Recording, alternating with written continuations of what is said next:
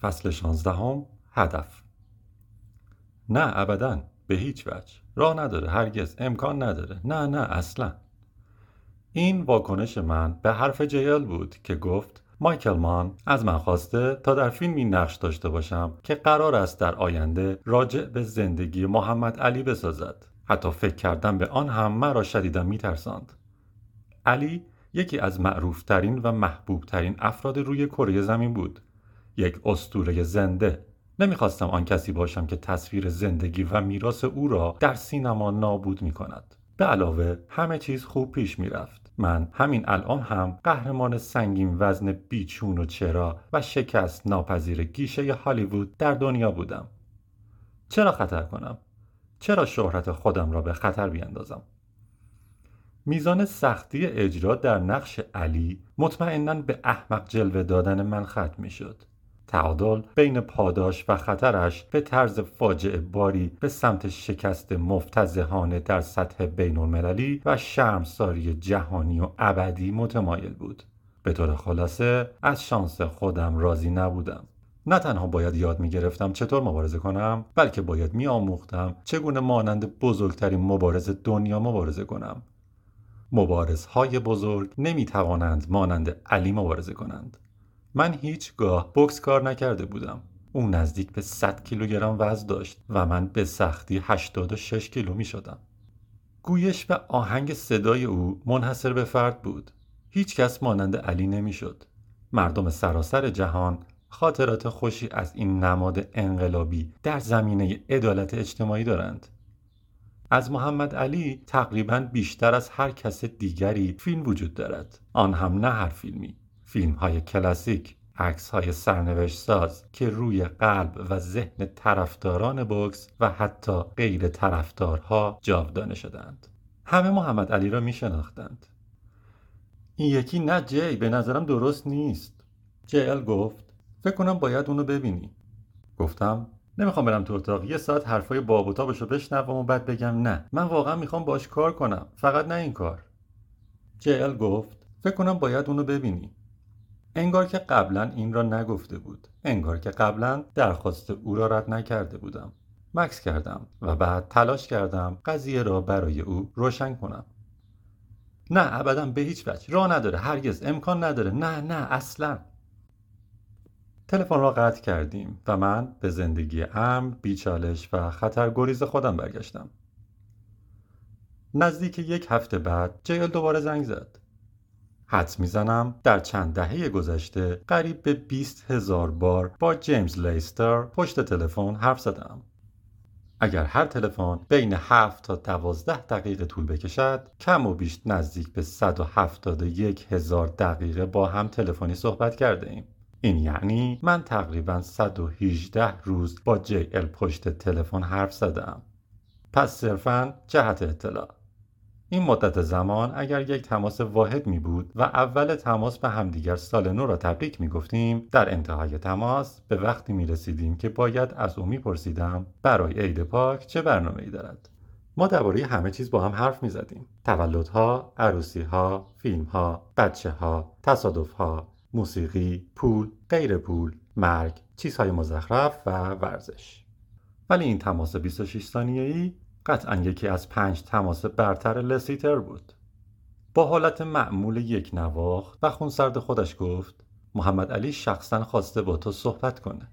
در میان ما افراد کمی وجود دارند که می‌دانند چه کسی هستند چه چیزی هستند و مأموریت زندگیشان مثل روز برایشان روشن است. گاندی مادر ترزا مارتین لوتر کینگ جونیور نلسون ماندلا و حتی افراد تأثیرگذار واقعی مانند ملال یوسفزی و گرتا تونبرگ. هر کدام از آنها وظایف مقدس خود را پذیرفتند و حاضرند برای چیزی که درست است زجر بکشند و برای دیگران مفید واقع شوند. قدرتی سرمست کننده در اعتقاد آنها وجود دارد. آنها آرام، مصمم و با محبت هستند. حتی در بهبوهه تعارضات و در سختترین طوفانها. فقط بودن در کنارشان قلب شما را به سمت هدفی والاتر سوق می دهد. می خواهید آنها را دنبال کنید. می خواهید به آنها خدمت کنید. می خواهید در کنار آنها مبارزه کنید. محمد علی در اوج محبوبیت و ثروت و در سالهای اوج توانایی های ورزشی خودش همه چیز را فدا کرد تا مخالفت خود را با جنگ ویتنام نشان دهد. او از ورود به ارتش ایالات متحده به دلایل مذهبی و به عنوان یک معترض وجدانی امتناع ورزید. علی در 1967 به جرم فرار از خدمت به پنج سال زندان محکوم و گذرنامه او توقیف شد. جریمه سنگینی متحمل و با سه سال محرومیت از بوکس مجازات شد. سرباز فراری نیستم. پرچم آتیش نمی‌زنم. به کانادا فرار نمی کنم. همینجا میمونم. می‌خواین من رو بفرستین زندان؟ ایرادی نداره. همین کارو بکنید. من چهارصد ساله که تو زندونم. می‌تونم 400 500 سال دیگه رو همونجا بمونم.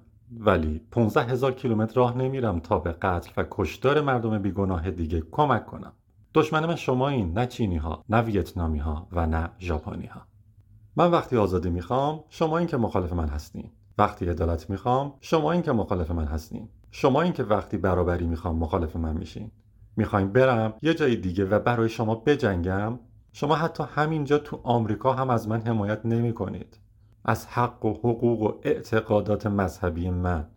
شما حتی همینجا تو وطن خودم از من حمایت نمی کنید من با این قهرمان در لاس وگاس ملاقات کردم. همچنین با همسرش لانی و دخترانش لیلا و میمی علی مقابل کاسه از سوپ نودل مرغ نشسته بود با اینکه قصد نداشتم نقش او را در فیلم بازی کنم ولی ناخواسته به موهایش توجه کردم. به شکل لبهایش روی قاشق. به دست چپ او که با آن تعادلش را روی میز حفظ می کرد و به دست راستی که با آن غذا می خورد و به سیالیت حیرت آور حرکات فیزیکیش او نگاهش را بالا آورد و مرا دید. اخم معروف علی در صورتش نمایان شد. دندانهای بالایی او روی لب پایینیش فشار می آورد علی داد زد. کی این احمق را داده و از جایش پرید. واضح بود که خانواده به این وضع عادت کرده بودند. هر کسی در نقش خودش فرو رفت. میمی جلوی پدرش قرار گرفت. گفت ولکن بابایی امروز بیخیال شو. علی تظاهر کرد که می‌خواهد از سد میمی رد شود. یارو فکر می‌کنه می‌تونه همینجوری بیاد داخل. بذارید حسابشو برسم. این را که گفت دقیقا شبیه محمد علی معروف شد. نوبت لانی شد تا پادرمیانی کند. حالا او و میمی دو نفری سعی داشتن جلوی علی را بگیرند. لانی با مهربانی گفت بی خیال عزیزم فقط سوپتو تموم کن. میشه فقط یه روز رو بدون اینکه بخوای با کسی دعوا کنی بگذرونیم؟ برای عقب نماندن از قافله تصمیم گرفتم بازیشان را بازی کنم. گفتم بزنت گوش بده قهرمان فقط سوپتو بخور. اصلا دلت نمی‌خواد با چیزی که اینجاست روبرو بشی. این حرف باعث شد علی تظاهر کند که عصبانی شده. دیگه نشد. از سر رام برین کنار. می‌خوام ببینم با مشتم تو دهنش چطور می‌خواد حرف بزنه. همه در حال خندیدن بودند. چه کسی می‌داند این خانواده چند دفعه این صحنه را نقش بازی کردند؟ ولی این دفعه این هدیه علی به من بود. می‌دانست که قرار است تا آخر عمرم از این ماجرا یاد کنم. علی این گونه بود. همیشه سعی داشت کاری کند که تا آخر عمر لبخند بزنی. او می‌دانست محمد علی است. می‌دانست برای مردم چه معنایی دارد و حاضر بود هر کاری کند تا با خاطره پرمحبت امضایش را روی دلت باقی بگذارد. وقتی آرام شد مرا در آغوش کشید. عضلات بازو و شکم مرا با دست بررسی کرد و استخوانبندی دستهایم را احساس کرد. دستهایش را مانند میتهای بوکس بالا گرفت. محمد علی گفت ضربه دست چپتو ببینم. من آموزش ندیدم قهرمان. بهترین مبارز دنیا اصرار کرد؟ بی خیال نمی‌تونی که با لبهات ضربه بزنی. بذار استش کنم. من هیچ چیز راجع به بوکس یا مش زدن نمی‌دانستم من آن زمان چپ دست بودم ولی به طرز تأسف باری با دست راست به دست علی ضربه زدم. علی فریادی از درد کشید خم شد و به دستش چنگ زد و مرا تا سرحد مرگ ترساند. با اشاره به من گفت همتون دیدین؟ این پسر همین الان منو زد. من سرم تو کار خودم بود و اون منو زد. همین امشب میری زندون احمق. اتاق یک بار دیگر پر از خنده های از سر شادی شد. علی به لانی گفت اون تقریبا به اندازه کافی خوشگل هست که نقش منو بازی کنه. ساعت ها حرف زدیم. علی گفت مجبورم کردن رژیم بگیرم. لانی فکر می‌کنه دارم زیادی چاق میشم.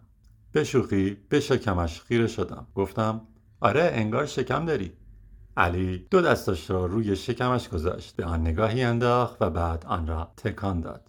اوه پسر این فقط زمین بازی بچه هاست متوجه شدم حس شوخ طبعی ما شبیه به هم است. گفتگویمان راحت و روان بود. در او حالت بچگانه عمدی بود که با من همخانی داشت. دل او با من صاف بود.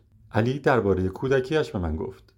اینکه چگونه بعد از یاد گرفتن بوکس زندگیش متحول شد. درباره برد المپیکش سختیهایش در رابطه با زنان رابطه بدش با پدرش. از اینکه چقدر او را ذاتم می شناختم تعجب کردم. بازیگر درونم فکر کرد ای وای احتمالا بتونم این کارو بکنم. علی گفت نمی‌خوام کس دیگه این نقش رو بازی کنه. سالهاست به همه گفتم نه ولی افتخار می‌کنم اگه تو داستان زندگی من رو به دنیا بگی. مایکل مان برای من یکی از بهترین فیلم سازهای دنیاست با فیلم هایی مانند مخمسه، آخرین موهیکان، نفوذی، شکارچی انسان، میامی واکس ملاقات ما در یک انبار کوچک در لس آنجلس که آن را به دفتر کار تبدیل کرده بود صورت گرفت. بخش اصلی اتاق جنگ محمد علی با ابعاد حدود 300 متر مربع بود. هزاران عکس، کتاب، یادگاری، مقاله های مجلات، انبوهی از کلاسورهای رنگی و ویدیوهایی که در چند تلویزیون پخش می‌شد. مصاحبه هایش در یکی و تکرار ضربات مشتش در دیگری. یک کیسه بکس سنگین، چند وزنه، باند دست، دستکش، طنابهای ورزشی و وسطشان هم یک رینگ بکس با نور پردازی خیلی خوب. شبیه یک اتاق بحران در مرکز FBI در کوانتیکو بود. سطح جزئیاتش حیرت انگیز بود. وقتی رسیدم مایکل با یک مرد مسن ایتالیایی گرم صحبت بود. چهار کاپشن سیاه چرمی روی مانکنهای مقابل آنها آویزان بود. به نظر می رسید اختلاف نظر دارند. مایکل کاپشنی می‌خواست کاملا شبیه مدلی که در یک عکس از علی در اواخر دهه 60 دیده بود. مرد ایتالیایی که حالا 75 سال داشت همان کسی بود که کاپشن اصلی را دوخته بود. خیاط چهار مدل از کاپشن ها را فرستاده بود ولی هیچ کدام مورد تایید مایکل نبود. مایکل هم آن مرد را از شیکاگو به آنجا کشانده بود تا مسئله را برطرف کنند. خیاط شدیدا در حال دفاع از دقت کارش بود و مدام به عکس دهه 60 میلادی و کاپشن ها اشاره می کرد. البته باید این را بگویم که هر چهار کاپشن به نظر من عین هم بودند. خیاط گفت مایکل با نهایت احترام میگم اون کاپشن رو من دوختم و این چهار کپی رو هم ازش دوختم. همه چیز دقیقا مثل چهل سال پیش دوخته شده. مایکل گفت یه چیزی سر جاش نیست درست نیست. همین که بحث بالا گرفت مایکل یک باره متوجه شد.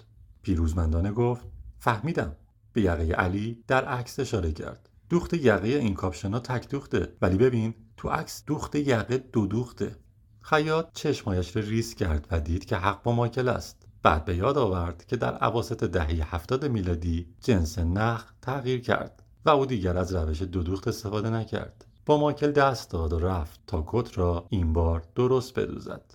معلوم شد مایکل مان یک پژوهشگر در سطح یک متخصص است.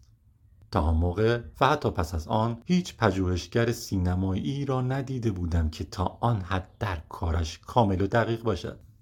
پشت میز مایکل نشستیم. مایکل گفت من مالکوم ایکس رو سال 1963 دیدم. یه سال از علی کوچکترم. پس از اون جایی که هم نسل هستیم سر چیزایی مشابهی اعصابم خورد بود. من نمی‌خوام ازش بت بسازم. این کار وجه انسانی او رو کم می‌کنه. این داستان درباره بوکس نیست. درباره سیاست درباره جنگ دین و شورش. می‌خوام نگاهی از درون ایجاد کنم. یه دیدگاه صمیمی. نمی‌خوام ناامیدی اون رو ببینم. اون هم وقتی که سرنوشتش در بدترین حالت ممکن قرار داره. اعتراف کردم. من اصلا نمی‌دونم چطوری نقش محمد علی رو بازی کنم.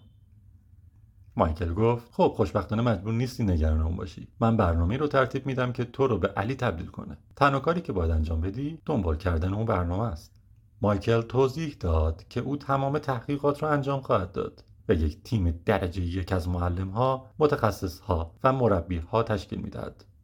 اون مسئول برنامه من می‌شد. مرا با افرادی که در واقعیت با علی بودند احاطه می کرد. او لباسهایم را انتخاب می کرد. بازیگران را انتخاب می کرد. حتی انتخاب می کرد به چه موسیقی گوش کنم. تمام کاری که باید می کردم تعهد و پایبندی بود. من عاشق این دستور کار بودم. یک فرمانده سختگیر انتخاب کن. با مقداری دستور شفاف مخلوط کن. کمی انضباط اضافه کن و آنها را به طور کامل تکان بده. قطعا می‌تونستم این کار رو بکنم. مایکل گفت ولی آسون نیست. به تمام توانت نیازه. و یکم بیشتر از اون. سابقه بوکس داری؟ گفتم به هیچ وجه. مایکل با خونسردی شاید حتی با کمی الهام از این واقعیت نامطلوب دست برد و تلفن روی میز را برداشت. پرسید دارل هنوز اونجاست؟ با اینکه کاملا می‌دانست که دارل هنوز اونجا بود خوبه بگو بیاد تو. دارل فاستر سرسختترین فردی بود که به عمرم دیدم. دارل زاده و بزرگ شده خیابانهای واشنگتن دی سی بود. او تجربه کودکی وحشتناکی داشت که با سوء استفاده و خشونت لطمه خورده بود. دارل می‌گفت معجزه است که تا الان نه تو زندونم و نه مردم. اگه به خاطر بکس نبود دیگه نیاز نیست بگم. این دستکشا زندگیم رو نجات دادن. دارل اعجوبه ورزشی بود. او ورزش بکس را در سن ده سالگی آغاز و ظرف چند سال بهترین بکسور آماتور کشور در رده وزنی خودش بود. در 13 سالگی جایزه دستکش طلایی را برنده شد. این جایزه در بکس آماتوری معادل سوپر بال است. او شکست ناپذیر بود. بورسیه های دانشگاهی برایش صف کشیده بودند. مربیهایش حتی چشم به المپیک داشتند. در 17 سالگی دارل فاستر نزدیک بود یک نفر را در رینگ بکشد. او پس از اینکه داور گفته بود دست نگه دارد به ضرباتش ادامه داده بود. به همین راحتی ورزشی که دارل زندگیش را مدیون آن بود از او گرفته شد. او از رقابت من شد. دارل به یک مربی تبدیل شد. در این کار هم پیشرفت کرد. او با شوگر ری لئونارد بزرگ شده بود. یکی از بهترین بکسورهای جهان. در آموزش همکار او بود و کمکش کرده بود یک طلای المپیک کسب کند و در پنج رده وزنی مختلف قهرمان جهانی شود. همین که شوگر ری بازنشسته شد دارل به هالیوود نقل مکان کرد و مشاور فیلم شد. در آنجا به وودی هارلسون و آنتونیو باندراس در سال 1999 در فیلمی با عنوان بازی با تمام وجود در تمرینات کمک کرد و در سال 2000 زمانی که مایکل مان به کسی نیاز داشت تا بار سنگین تبدیل کردن ویل اسمیت به محمد علی را به دوش بکشد دارل از گزینه های برتر مایکل برای این کار بود. دارل وارد اتاق شد با قد 177 سانتی متر و وزن 86 کیلوگرم. مخلوط یک سگ پیتبال با یک آجر بود. نماد اومگا با افتخار بالای بازوی چپش دیده می‌شد. او یک کیوداگ بود یعنی عضو انجمن برادری دانشگاهی اومگای سایفای. آنها خیلی سرسخت بودند. حالت بدنش سفت و سخت بود. بالاتنه و پایین تنه صاف داشت. با سر بالا گرفته و شانه های عقب رفته مانند یک سرباز مانند یک ژنرال. دستهایش به طور پیشفرض به حالت نیمه مشت آمده بود. فقط محض احتیاط. حضورش پرحرارت بود. سر تا پایم را نگاهی کرد. نامطمئن بود. دستش را جلو آورد تا به من خوش آمد بگوید. دست دادن نبود یک مشت بود. مشتهایمان را به هم کوبیدیم. دارل گفت قدت چنده؟ 188 سانتی متر. وزنت الان رو چنده؟ حدود هشتاد. خیلی آرام. انگار که با خودش حرف بزند گفت کمه. به سمت رینگ بوکس رفت. کفش هایت را در بیار و به پریم بالا. چی؟ من شلوار جین پوشیدم. کلی زیورالات دارم. الان برای همچین کار زیادی خوش تیپم. ولی دارل حالا وارد رینگ شده و منتظر من بود. مایکل مان در حال برداشتن یک دوربین فیلم برداری بود. دارل میتهایش را دست کرد و آنها را به هم زد. انفجاری تولید شد که در انبار تو خالی طنین انداخت. به نظر می رسید که پژواک قصد دارد بگوید زود باش بجنب پسر خوشگله دارل کوچکترین اهمیتی نمی‌داد که من بزرگترین ستاره سینما در دنیا بودم. در حقیقت این را بزرگترین مشکل نیز می‌دانست. مایکل مان در پوشیدن دستکش های 400 گرمی کمکم کرد و من وارد رینگ شدم. بهتر این یارو منو نزنه.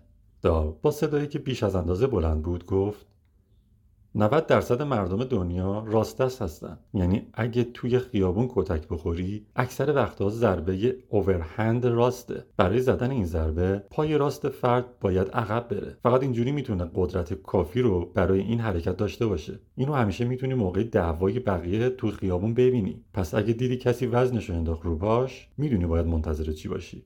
استخون پشت سری سختترین استخون جمجمه است. پس چیزی که امروز تمرین می‌کنیم اینه. گوش چپتو روی شونت بذار. قرار دست طرف رو با بالای سرت بشکنی بعدش با دست راستت مستقیم ضربه می‌زنی. نزدیک به نیم ساعت این حرکات رو تکرار کردیم. دارل وانمود می‌کرد که در خیابان هستیم. قلدری می‌کرد. بعد پای راستش تا عقب می‌برد و با دست راستش آورهند راست می‌زد. من هم طوری زمان بندی می کردم که میت را با بخش پس سر چپم یا همان سختترین بخش سرم بگیرم. و بعد ضربه دست راستم را محکم وسط میتش فرود می آوردم.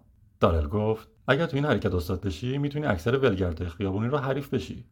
گفتم علی این حرکت رو انجام می‌داد؟ نگران علی نباش اول باید یادت بدم چطور مبارزه کنی.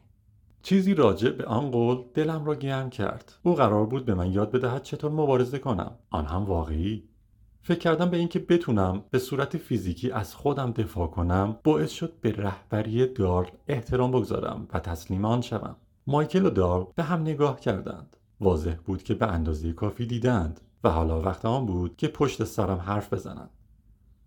دارل میتهایش را درآورد و از رینگ بیرون رفت. دارل گفت فردا میبینمت. گفتم فردا چی کار می‌کنیم؟ پنج مایل ساعت پنج. فقط یه سال وقت داریم. باید شروع کنیم. روش آموزش دار غرق شدن کامل در کار بود. او کاری که خودش نمی کند را از کسی نمی خواهد. در طول آن سال او در هر لحظه از تمرین ها همراه با من هر کیلومتر را دوید. هر تناب را پرید. هر وزنه را بلند کرد و هر راند با من مبارزه کرد. زمانی غذا می‌خورد که من میخوردم زمانی میخوابید که من میخوابیدم زمانی کار می‌کرد که من کار می‌کردم اغلب شعر خطبه هایی که می‌بینیم از ادگار گست را نقل می‌کرد. ترجیح میدم خطبه ای را ببینم تا اینکه به گوشم برسه. ترجیح میدم کسی با من قدم بزنه تا اینکه صرفا راه را نشان بده. چشم شاگرد بهتری است و مشتاقتر از گوش. نصیحت خوب گیج کننده است ولی الگو همیشه روشن. فکر نمی کردم دارل کسی باشد که شعر نقل قول کند. قانون دارل این بود که بازیگر نداشته باشیم. او یک اردوگاه مبارزه واقعی ساخته بود. هر کدام از نقش های بکسوری در فیلم به مبارزه های فعال و حرفه‌ای داده می‌شد. قهرمان سنگین وزن سابق مایکل بند در نقش سانی لیستون جیمز تونی در نقش جو فریزر آلفرد کول قهرمان فدراسیون بینالمللی بوکس در نقش ارنی ترل و چارلز شافورد جونیور مدعی عنوان سنگین وزن با امتیاز یک و در نقش جورج فورمن. اینها قرار بود مبارزه های اصلی فیلم را بر عهده بگیرند. دارل گفت ما اینجا کارهای مسخره هالیوودی نمی کنیم. این یک اردوگاه مبارزه واقعیه. ما برای مقام آوردن آماده میشیم. گور بابای فیلم. همه می‌دانستیم این کار را برای محمد علی می کنیم. هر مبارزی حس می کرد به قهرمان مدیون است و باید متعهد باشد. این پروژه انرژی داشت که هیچگاه پیش از آن حس نکرده بودم. هدف این فیلم اثر متحد کننده و هیجان انگیزی روی ما داشت. هفته اول بیرحمانه بود. یک تمرین پای نیم ساعته انجام داده بودم و از نفس افتاده بودم. برای همین در این دراز کشیدم. دارل از آن طرف باشگاه مرا دید و عصبانی شد. همانطور که داشت طرف رینگ می آمد بلند شدم و ایستادم. او گفت پشت تو به کرباس عادت نده. آدم همونطوری که تمرین می‌کنه مبارزه می‌کنه. آدم همونطوری که تمرین می‌کنه مبارزه می‌کنه یکی از اصول دار بود. او می‌گفت یک کار رو هر طور انجام بدی همه کارها رو همونطور انجام میدی. دارل نمی‌خواست پشتم به کرباس عادت کنه چون ممکن بود ناکداون شوم. او می‌خواست دراز کشیدن کف رینگ بوکس برای من کاملا غریبه باشد. فقط محض احتیاط اینکه اگر یک وقت دیدم کف رینگ دراز افتادم. اعتقاد او این بود رؤیاها بر پایه انضباط انضباط بر پایه عادتها و عادتها بر پایه تمرین ساخته می شوند و تمرین در هر لحظه و موقعیت زندگیتان اتفاق می افتد. چطور ظرفها رو میشویید؟ چطور رانندگی می‌کنید؟ و در مدرسه یا سر کار چطور گزارش ارائه می دهید یا تمام مدت همه تلاشتان را می کنید یا نمی کنید اگر رفتار آدم تمرین و اجرا نداشته باشد زمانی که به آن نیاز دارید هم به کمکتان نمی آید. دارل گفت تمرین برای اینه که عکس ها رو به شرایط وخیم عادت بدی. وقتی اوضاع ناجور میشه نمی‌تونی به تفکر فعال تکیه کنی. باید واکنش های انعکاسی داشته باشی که بدون نیاز به فکر کردن عمل کنن هیچ وقت غریزه های مبارزت رو سرکوب نکن. مبارزه سانی لیستون و جو فریژر زودتر در فیلم به نمایش در می آمد. برای همین مایکل بنت و جیمز تونی اولین مبارزانی بودند که با آنها تمرین کردم. من و دارل سه ماه اول را به تنهایی و روی مبانی بوکس کار کردیم. حرکات پا، حالت بدن، تمرین های حوازی و یادگیری ضربه چپ کلاسیک علی. ضربه که علی به آن می گفت زبان مار. چون شبیه حمله یک مار کبرا بود. مایکل یک متخصص مغز را آورد تا در کاری که به آن ساختن مسیرهای عصبی جدید می گفت به ما کمک کند. این متخصص فیلمی 20 ای از ضربه چپ و حرکات پای پایه علی ساخت. من باید در یک اتاق کاملا تاریک می نشستم و فیلم را دو بار در روز می دیدم. باید به قدری به تکرار حرکات خیره می شدم تا در ذهنم حک می شدند. چند ماه اول تمرین را مقابل یک آینه در باشگاه های خالی و در مکان های انفرادی گذراندم. ما در برف های ارتفاعات کلرادو با چکمه های رزمی دویدیم. به سختی نفس می کشیدم. دارل همان مسافت را دویده بود ولی به نظر می رسید تازه از یک خواب خوب بیدار شده است. مجبور شدم زانو بزنم. دارل از استراحت کوتاه من در توده برفها خوشش نیامد. دارل گفت اسمشو بنویس. در حالی که تقلا کردم نفس بکشم گفتم چی؟ علی بنویس. خم شدم و آرام شروع کردم به نوشتن علی. دارل از این صحنه عکس گرفت و گفت باید یادت بمونه چرا داریم زجر می‌کشیم. و شروع کرد به دویدن. وقتی اردوگاه آموزشی گروهی شروع شد دیگر فقط من و دارل نبودیم. برای اولین بار دستکش به دست در طرف دیگر رینگ مقابل قهرمانهای با تجربه بوکس قرار گرفتم. دارل وقتی دستکش هایم را می پوشاند در گوشم زمزمه کرد. اینها بازیگر نیستند مبارزه های غریزی هستند. دستاشون قبل از اینکه حتی خودشون بدونن مشت می‌زنن. اولین قانون بوکس اینه. در هر حالتی مواظب خودت باش. داشتم کم کم در مقابل آینه شبیه محمد علی می شدم حالا 101 کیلوگرم ازوله داشتم. در یک تکرار می توانستم 165 کیلوگرم پرس سینه بزنم.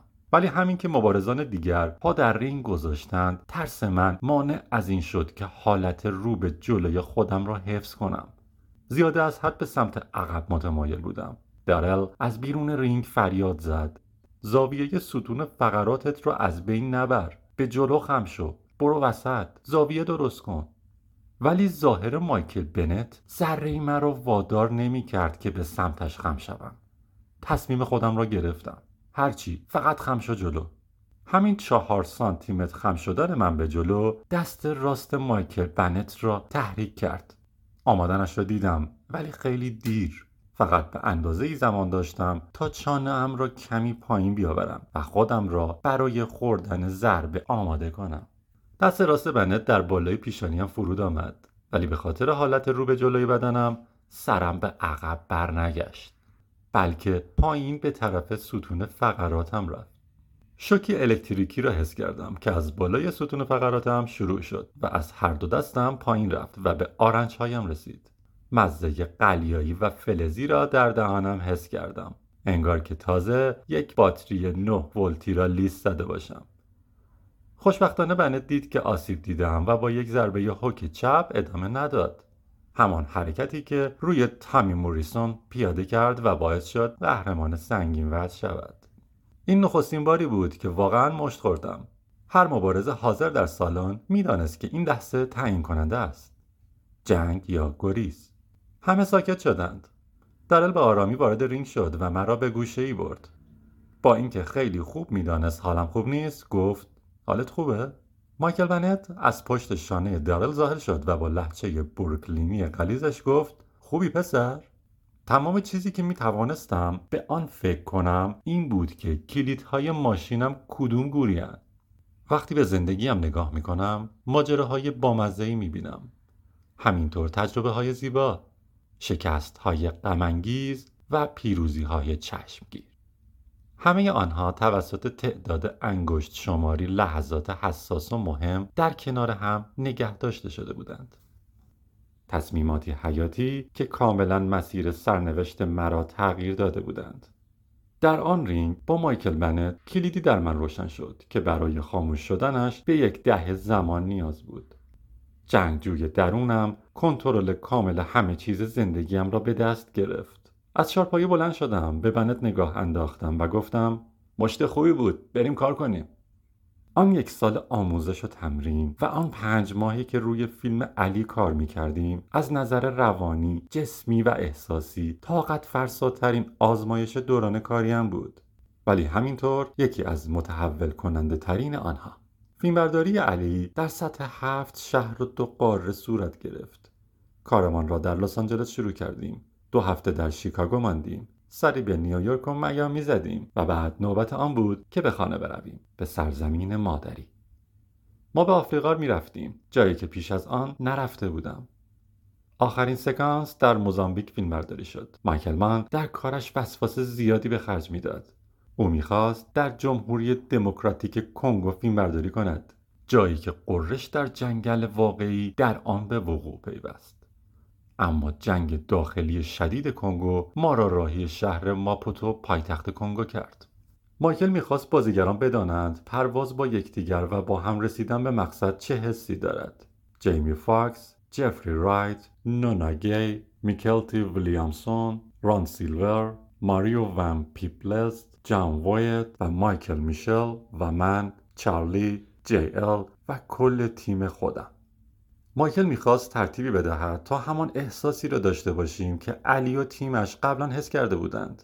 این بخشی از نبوغ سینماییش بود و واقعا هم جواب داد. توصیف اولین تجربه سفر به آفریقا دشوار است. هنوز دو قدم از هواپیما بیرون نرفته بودم که اشکهایم سرازیر شدند. مطمئن نبودم سلول هایم بودند یا روحم که ریشه خود را شناختند. ولی احساسی درونی و پرقدرت بود. مکانی آرام کمی دورتر از فرودگاه ماپوتو در موزامبیک پیدا کردیم. همگی جمع شدیم دستهای یکدیگر را گرفتیم زانو زدیم سپس بر زمین بوسه زدیم. یکی از کارکنان فرودگاه از سمت دیگر حصار فریاد زد. به خونه خوش اومدیم برادرا! جیل با همان لحن همیشگیش گفت نلسون ماندلا ما رو برای شام دعوت کرده. حتی توان جواب دادن هم نداشتم. او طوری که انگار داشت از روی ویکیپدیا می‌خواند گفت زن الانش گریسا میچل بانوی اول سابق موزامبیک یه خونه نزدیک اینجا داره. گفتم جی وقتی داری همچین چیزایی به میگی یکم له به گفتارت بده. حس می‌کردم دنیا جور دیگری حول این فیلم میچرخد. اسم علی به تنهایی درهایی برایم باز کرد که تا آن موقع تجربه از آنها نداشتم باعث شده بود هر شخصی که به او نزدیک می شدیم نیت خوبی داشته باشد میراث او چرخهای تدارکاتی تولید فیلم را به حرکت می انداخت. در مذاکرات گرفتن مجوزها، مکانها و پیدا کردن عوامل. همه کسا همه چیز می‌خواستند به علی خدمت کنند. هر چیزی به آن نیاز داشتیم تا بتوانیم داستان زندگیش را به درستی به تصویر بکشیم برای ما مهیا می‌شد. به خاطر شهرت یا افتخارات بکسوریش نبود. به خاطر موفقیت و پول هم نبود. واکنش همیشه مثبت مردم به خاطر شناخت عمیق و احترام به زندگی شرافتمندانه او بود. او در مواجهه با بیعدالتی های دردناک، تعصب های شدید و ضررهای مالی هیچگاه از باور به اصولش دست نکشید. او بهترین مبارز تاریخ بود ولی با این حال همیشه می گفت دین من محبت است. همه می‌خواستم بخشی از بزرگ داشت از او باشند من مغناطیس شهرت را تجربه کرده بودم به خوبی با افسون سرشناس بودن و جاذبه ثروت آشنا بودم. اما این اولین باری بود که با قدرت هدف و حرارت خدمت روبرو شدم. ننسون ماندلا به طور غیر منصفانه ای 27 سال را در زندان گذرانده بود. به خاطر اعتراض به رژیم آپارتایت آفریقای جنوبی. به خاطر سالها کار در معادن سنگ آهک چشمهایش آسیب دیده بود. پس از سرنگونی نظام آپارتاید او از زندان ویکتور ورستر آزاد و متعاقبا به عنوان رئیس جمهور آفریقای جنوبی انتخاب شد. یکی از نخستین اقدامات رسمی او جلسات رسمی شورای حقیقت و آشتی بود جایی که معماران و عوامل آن نظام شنیع تفکیک نژادی و بیرحمی محاکمه شدند. در حرکتی خارق العاده و جنجالی نلسون ماندلا به کسانی که حاضر بودند به جنایات خودشان اعتراف کنند بخشش و عفو کامل را عطا می کرد. هرچند او به خاطر این موضوع بسیار مورد انتقاد قرار گرفت ولی همانطور که او در 2012 نوشت در نهایت صلح و آشتی فرایندی معنوی است و به چیزی بیشتر از یک چهارچوب قانونی نیاز دارد باید در قلب و ذهن مردم اتفاق بیفتد. شب قرار شام فرا رسید. 20 نفر از بازیگران و عوامل به خانه هومه شهری در ماپوتو رفتیم. همین که وارد شدم در حالی که چارلی مک و جی ال هم کنارم بودند چشمهایم بار دیگر از اشک پر شد. چارلی مک گفت لازم نیست گریه کنی مرد تو به اینجا تعلق داری. آقای ماندلا با خوشحالی مرا در آغوش کشید و گفت سلام ویلی. بیا تو تو کنار من میشینی. مادیبا. او در میان دوستان نزدیکان و خانوادهش به این اسم شناخته می‌شد. دستم را گرفت و در خانهاش گرداند. فکر کنم ده دقیقه کامل دست در دست هم بودیم. در جایی که من بزرگ شدم مردها اینطور دست هم را نمی گرفتند این ابراز محبت برای من بیش از حد بود. من او را به همه معرفی کردم و او نیز در عوض مرا به زنش گراسا و به خانوادهش معرفی کرد. او روی صندلیاش در سمت بالای میز ناهارخوری نشست و مرا سمت راستش نشاند. همگی خوردیم و خندیدیم و حرف زدیم و او به خاطر بزرگ داشته علی ما را تحسین کرد. بعد وقتی غذا تمام شد مادیبا با جزئیات کامل وحشت آپارتاید و 27 سال زندانش را که 8 سال از آن را در جزیره روبن بود تعریف کرد. زندانی که بودیم در ماه یک بار به ما فیلم نشان می‌دادند. فیلم های از سراسر جهان ولی سینمای آمریکا بیشتر از همه مورد علاقه من بود. فیلمی بود به اسم در گرمای شب با بازنی سیدنی پواتیه. در عواسط فیلم یه ایراد عجیب بود. می‌تونستم بفهمم که فیلم دستکاری شده. خیلی کنجکاو شده بودم. از تمام رابط هایم که بیرون از زندان داشتم خواستم به هم بگن چه چیزی از فیلم برداشته شده. دو هفته طول کشید اما بالاخره فهمیدم که سیدنی پواتیه به یک مرد سفید پوست سیلی زده بود. چیزی در وجودم نیرو گرفت. اگر سیاه پوست ها در سینمای آمریکا با افراد سفید پوست برابر هستند پس فقط مسئله زمان بود. فیلم به من قدرت داد. من را تحت تأثیر قرار داد. او سپس مکس کرد. مستقیم به چشمهایم نگاه کرد و گفت هیچ وقت قدرت کاری که انجام میدی رو دست کم نگیر. بعد از شام بازیگران و عوامل در اطراف قدم می زدند. شب کم کم رو به آرامی بود.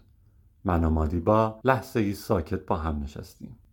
به آرامی نشسته بود و اتاق را زیر نظر داشت. متوجه شدم که خیره به او نگاه می کنم او همان لبخند کوچک و حالت خلص مانندی را داشت که جی جی هر روز یک شنبه در کلیسای باپتیست رستاخیز به نمایش میگذاشت. بالا رفتن نرم گوشه لبهایش که نشان از آرامشی مهار نشدنی داشت. قلبم با شناختش نزدیک بود از جا کنده شود. خیلی زود نگاه مرا حس کرد و توجهش را به من داد. به شوخی ولی در کمال جدیت از او پرسیدم این چه قیافه ایه؟ به من خیره شد. انگار که بخواهد پی ببرد که من این سوال خوب را تصادفی کردم یا اگر جدی است آیا برای شنیدن پاسخش آمادم مادیبا گفت اگه با من بیای و وقت بگذرونی بهت نشون میدم. کلمات مادیبا زمانی که داشتیم آخرین سکانس فیلم علی را ضبط می کردیم در ذهنم جا خوش کرده بود. صحنه قررش در جنگل علی در مقابل فورمن. در نمونه عالی از هنر تقلید در زندگی این یکی از سختترین مبارزه های علی در دوران حرفیش بود و همینطور سختترین مبارزه هنگام ضبط فیلم. فیلمبرداری آن سکانس دو هفته طول کشید. مایکل مان یک استادیوم کامل را بازسازی کرد و 20 هزار سیاهی لشکر نیز به عنوان تماشاچی آورد. با چراغها و رطوبت محل دما در رینگ بالای چهل درجه بود. همان روز اول فیلمبرداری 5 کیلوگرم وزن از دست دادم. و معنایش این بود که باید مقدار سینه مرغ کلم بروکلی و برنج قهوه‌ای که ماهها در حال لذت بردن از آنها بودم را دو برابر می کردم. یک آخر هفته بود و همگی در خانه‌ای که بیرون از ماپوتو اجاره کرده بودیم نشسته بودیم. من بیش از یک سال با دارل و بقیه مبارز ها در حال تمرین بودیم و همه چیز به این سکانس آخر بستگی داشت. تجربه آفریقا نقطه اوج کل این سفر بود. رفیقای من بلال سلام، دیو هینز و مایکل سوچیو با هواپیما به آنجا آمدند و جرقه انرژی تازه ای را به همراه آوردند که در آن زمان بی نهایت نیاز داشتم. هنگامی که همه به آن وضعیت مانند هر فیلم دیگری نگاه می کردند دارل آن را به چشم یک اردوگاه مبارزه می دید. دوستم بلال هنگام فیلمبرداری و تمرینات 45 کیلوگرم وزن کم کرد.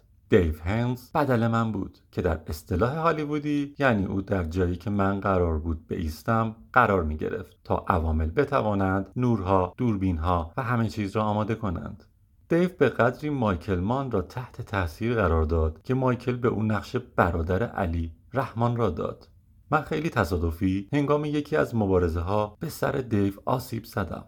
دوستم مایکل در مجموعه شاهزاده تازه نویسنده بود من او را برای مستندسازی از کل سفرمان به آفریقا استخدام کردم. تا جایی که او می‌دانست برای کار شخصی و دوستانه به اینجا آمده بود و بر همین اساس یک جعبه شکلات اسنیکرز از فیلادلفیا سفارش داده بود. دارل منفجر شد. داد زد مرد حسابی داری اسنیکرز می‌خوری؟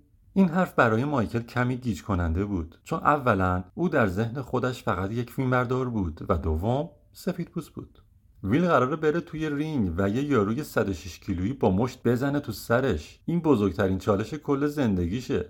همه داریم از زجرش سود می‌بریم و تو رفتی سراغ اصل لذت. او نباید تو رو در حال شکلات خوردن ببینه. اینجا یا کمک می‌کنی یا آسیب می‌زنی. اگه به کمک کردن تعهدی نداری پس باید گورتو گم کنی و بری خونت. یادداشت جانبی آفریقا شماره یک. مایک در نهایت به بهترین شکل بدنی در زندگیش رسید. خدا را شکر. چون با اینکه نویسنده فوق ای بود به عنوان یک فیلمبردار بدجوری خراب کرد. یک بار در سیاحت حیات وحش یک فیل دنبالمان کرد. مایک که وحشت کرده بود حتی نتوانست دوربین را بلند کند و تمام چیزی که گیرمان آمد صدا بود. آن هم از فریادهای مای و صدای چارلی مک که یازده بار پشت سر هم گفتند لعنتی فیله!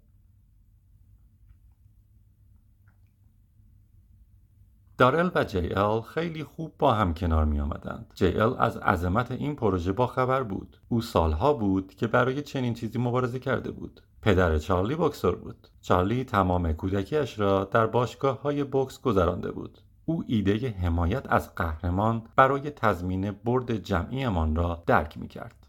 چارلی و دیو حتی مرا قهرمان صدا می کردند. عمر در هر حال هرگز به هیچ کس اعتماد نمی کرد و به خاطر همین عاشق دفاع دارل از آن فضا بود. این ذهنیت اردوگاه مبارزه و حمایت از قهرمان به ذهنیت جدید گروه تبدیل شده بود. همه باید پنج مایل ساعت پنج را میدویدند. همه باید در باشگاه ورزش می کردند. همه باید درست تغذیه می کردند. همه باید مطالعه می کردند و ایده های جدیدی ارائه می دادند.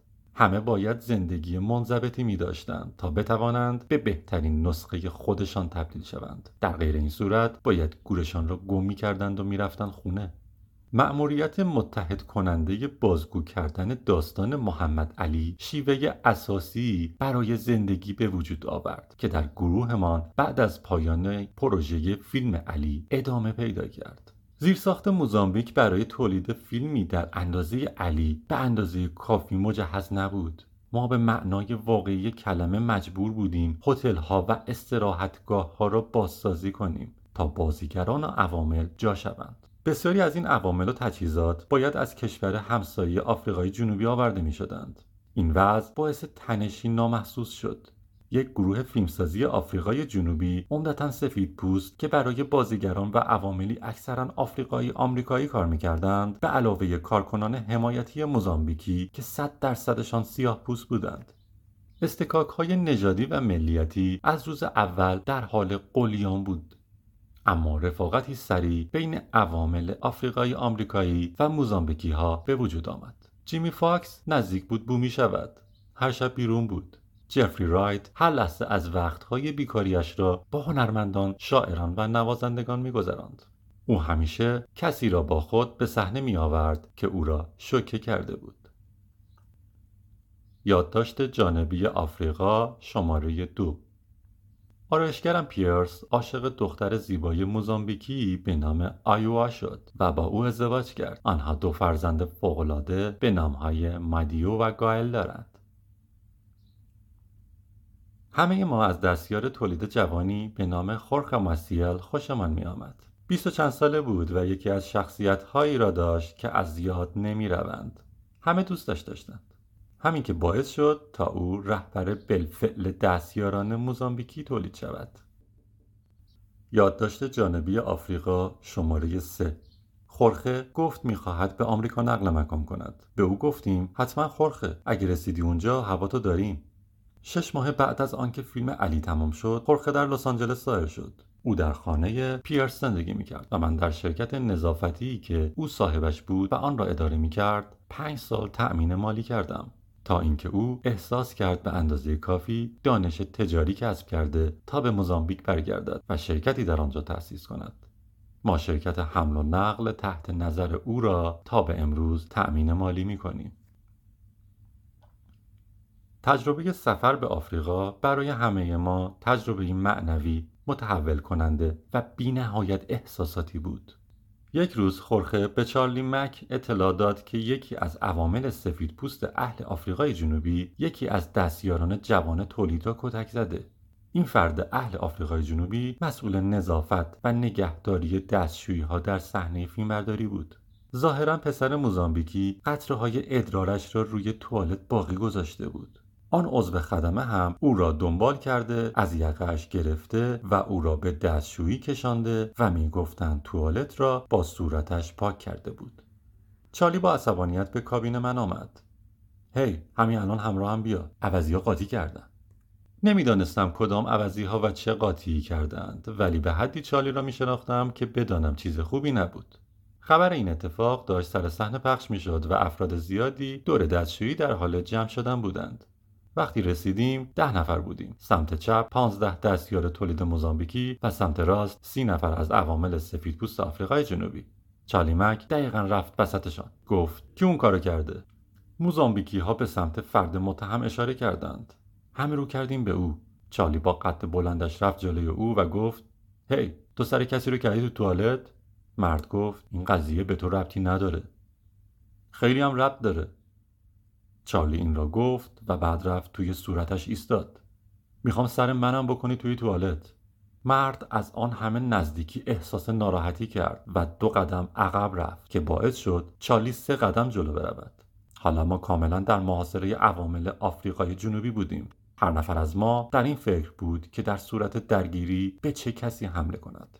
برای اینکه سرم را بکنید توی توالت باید چیکار کنم؟ بقیه اعضای خدمه سعی داشتن تنش موقعیت را از بین ببرند. بیاین هممون یکم آروم باشیم. که این حرف باعث شد صدای چارلی بالا برود. چارلی نزدیک صورت متهم فریاد زد. من می‌خوام سرمو بکنی توی توالت. باید چیکار کنم تا سرمو بکنی توی توالت؟ فقط بگو چیکار کنم. اگه دندونهای جلوی آشغالتو بریزم بیرون سرمو می‌ذاری توی توالت؟ دقیقا همان موقع مایکل مان آمد. او بالا گرفتن ماجرا را شنیده بود. او احتمالا تنها شخص در تمام موزامبیک بود. البته احتمالا جز نلسون ماندلا که می توانست آبی روی این آتش بریزد. مایکل به من و سپس به سرپرست عوامل آفریقای جنوبی اشاره کرد. تو و تو بیاین توی دفترم. بقیه برگردین سر کارتون گفتم اون یارو باید همین الان برگرده خونش نماینده عوامل گفت اینجوری نیست و در کمال احترام این قضیه ربطی به شما نداره. ما بین خودمون حلش می‌کنیم. گفتم هر جا بخوای می‌تونی حلش کنی ولی فقط وقتی که دوست نجات پرستت اینجا رفته باشه. اون اخراجه نمی‌تونه اینجا بمونه. مایکل گفت موافقم. این رفتارها در صحنه فیلمبرداری من تحمل نمیشه. نماینده گفت شما آمریکایی های مغرور و نجات پرستی مسخرتون. هر دعوایی تو درک بچگانه شما از نجات جا نمیشه. گفتم پس یه لحظه صبر کن. بذار ببینم. داری میگی اگه اون پسر یه سفید پوست بود بازم باهاش همین کارو می‌کردی؟ میگم شما نمی‌تونیم پیچیدگی اتفاقات اینجا رو درک کنید. گفتم باشه. پس این چطوره؟ اون آشغال فقط به خاطر بیشور بودنش اخراج میشه. گفت خب اگه اون بره هممون میریم. او همه ای که او می‌گفت شامل صد نفر از عوامل اهل آفریقای جنوبی می شدند. اگر آنها می‌رفتند فیلمبرداری متوقف می‌شد. دهها میلیون دلار هدر می‌رفت. این تهدید می توانست فاجعه بار باشد. ضربان قلبم بالا رفت. ذهنم درگیر شد. من به محمد علی قول داده بودم که داستانش را به دنیا برسانم. اگر میگذاشتم خدمه بروند این پروژه محکوم به فنا بود. و بعد انگار که ضربه حک چپی از بهشت به من خورده باشد فهمیدم این علی بود. اصلا کل ماجرا سر چنین لحظه ای بود. محمد علی قید همه چیزش را برای همین هدف زد. گور پدر این فیلم. علی هرگز نمی‌خواست فیلمش به خاطر رفتن سر یک پسر 17 ساله در توالت روی پرده سینما برود. کاملا به شفافیت رسیده بودم. گفتم پس همه شما احمقا می‌تونید برین خونه. تا قرون آخر رو از جیبم خرج می‌کنم تا یک گروه کامل از آمریکا بیارم اینجا. قرار نیست توی فیلم محمد علی سر مردم بره تو توالت. برین خونه. با این حرف از دفتر مایکل بیرون آمدم. مایکل صد درصد با من بود. در آخر هم فقط نزدیک به 20 درصد از عوامل رفتند. من و مایکل هزینه ها را بین خودمان تقسیم کردیم. نفری چند میلیون دلار شد ولی دربارش تردیدی نداشتیم. داشتم به درکی از مفهوم هدف می رسیدم. هدف و خواسته ممکن است شبیه به نظر برسند ولی خیلی با هم تفاوت دارند. گاهی حتی در مقابل هم قرار می گیرند خواسته شخصی اندک و مشخص است و معمولا به سمت حفظ خود رضایت خود و بهره ها و لذت های کوتاه مدت گرایش دارند. هدف چشماندازی بلند مدت وسیعتر و گسترده تر است که منافع دیگران را در بر می‌گیرد. چیزی که خارج از خودت است و حاضری برای آن بجنگی. لحظات زیادی در زندگیم وجود داشتند که از روی خواستم عمل کردم ولی کاملا خودم را قانع کردم که هدف بودند. خواسته چیزی است که می‌خواهی. هدف برابر است با شکوفا شدن چیزی که هستی. خواسته در طولانی مدت کم رنگ می شود در حالی که هرچه به سمت هدف بروی قوی تر می شود خواسته می تواند طاقت فرسا باشد زیرا سیری ناپذیر است. هدف قدرت دهنده است. موتوری قوی تر است. هدف زمینه ای برای رنج های گریز ناپذیر زندگی ایجاد می کند و آنها را پرمعنا و با ارزش می سازد. همانطور که ویکتور فرانکلن می نویسد از جهاتی رنج به محض این است که معنا پیدا کند. مثلا معنای فداکاری دیگر رنج نیست. هدف شرافتمندانه احساسات خوب به وجود می آورد وقتی ما به دنبال هدفی می رویم که باور داریم هدفی تأثیر گذار و با ارزش است. بهترین بخش های وجود ما و دیگران به حرکت در می آید. من کسی نیستم که مستعد پشیمانی باشد. ولی نلسون ماندلا هر سال تا آخر عمرش پیامی برای من میفرستاد و از من می‌خواست بروم و با او وقت بگذرانم. می‌گفت پیر شدم این را عقب نینداز. ولی یک جایی در عمق وجودم احساس بیلیاقتی می‌کردم. دنیا به نلسون ماندلا نیاز داشت. من چه کسی باشم که ثانیه‌ای بیشتر از وقت او را بگیرم؟ من مادیبا را طی سالهای بعد چند باری دیدم. در رویداد خیریه‌ای یا در مراسم اهدای جوایزی. هر بار فقط پنج تا ده دقیقه. 5 دسامبر 2013 در یک تور تبلیغاتی در سیدنی استرالیا بودم. داشتم تلویزیون تماشا می کردم که رئیس جمهور فعلی آفریقای جنوبی جیکوب زوما روی صحنه ظاهر شد. زوما گفت هموطنان آفریقای جنوبی ننسون ماندلای عزیزمان رئیس جمهور مؤسس جامعه مردمی ما دار فانی را وداع گفت. ننسون ماندلا در جوهانسبورگ آفریقای جنوبی کمی قبل از ساعت نه شب به وقت محلی فوت کرد. او توسط خانواده و دوستان نزدیکش احاطه شده بود. 95 سالش بود. مادیبا دیگر نبود. این یکی از بزرگترین لحظه های پشیمانی در زندگیم بود. چطور توانسته بودم درخواستش را نادیده بگیرم؟ در طول سالها مدت زیادی را به دنبال یافتن پاسخ این سوال بودم. او با من در کمال محبت و احترام رفتار می کرد برایم ترسناک بود. او چیزی را در من می‌دید که هنوز خودم نمی‌دیدم. فکر می کنم ناخداگاه نمی‌خواستم بیشتر از آن با او وقت بگذرانم. زیرا می ترسیدم که نتوانم خودم را به سطح انتظاراتش برسانم. شاید تصور می کردم از من بخواهد کاری را انجام دهم یا تغییری در زندگیم ایجاد کنم که نتوانم یا مایل نباشم تغییر دهم. مادیوا فکر می کرد من آدم خاصی هستم. نمی‌خواستم عکس آن به او ثابت شود. او پس از آن چندین بار در خواب به دیدارم آمد. همیشه همان لبخند همیشگی را داشت. انرژیش طوری بود که انگار می گفت من هنوز هم اینجا هستم. هر وقت آماده بودی. پایان فصل شانزدهم.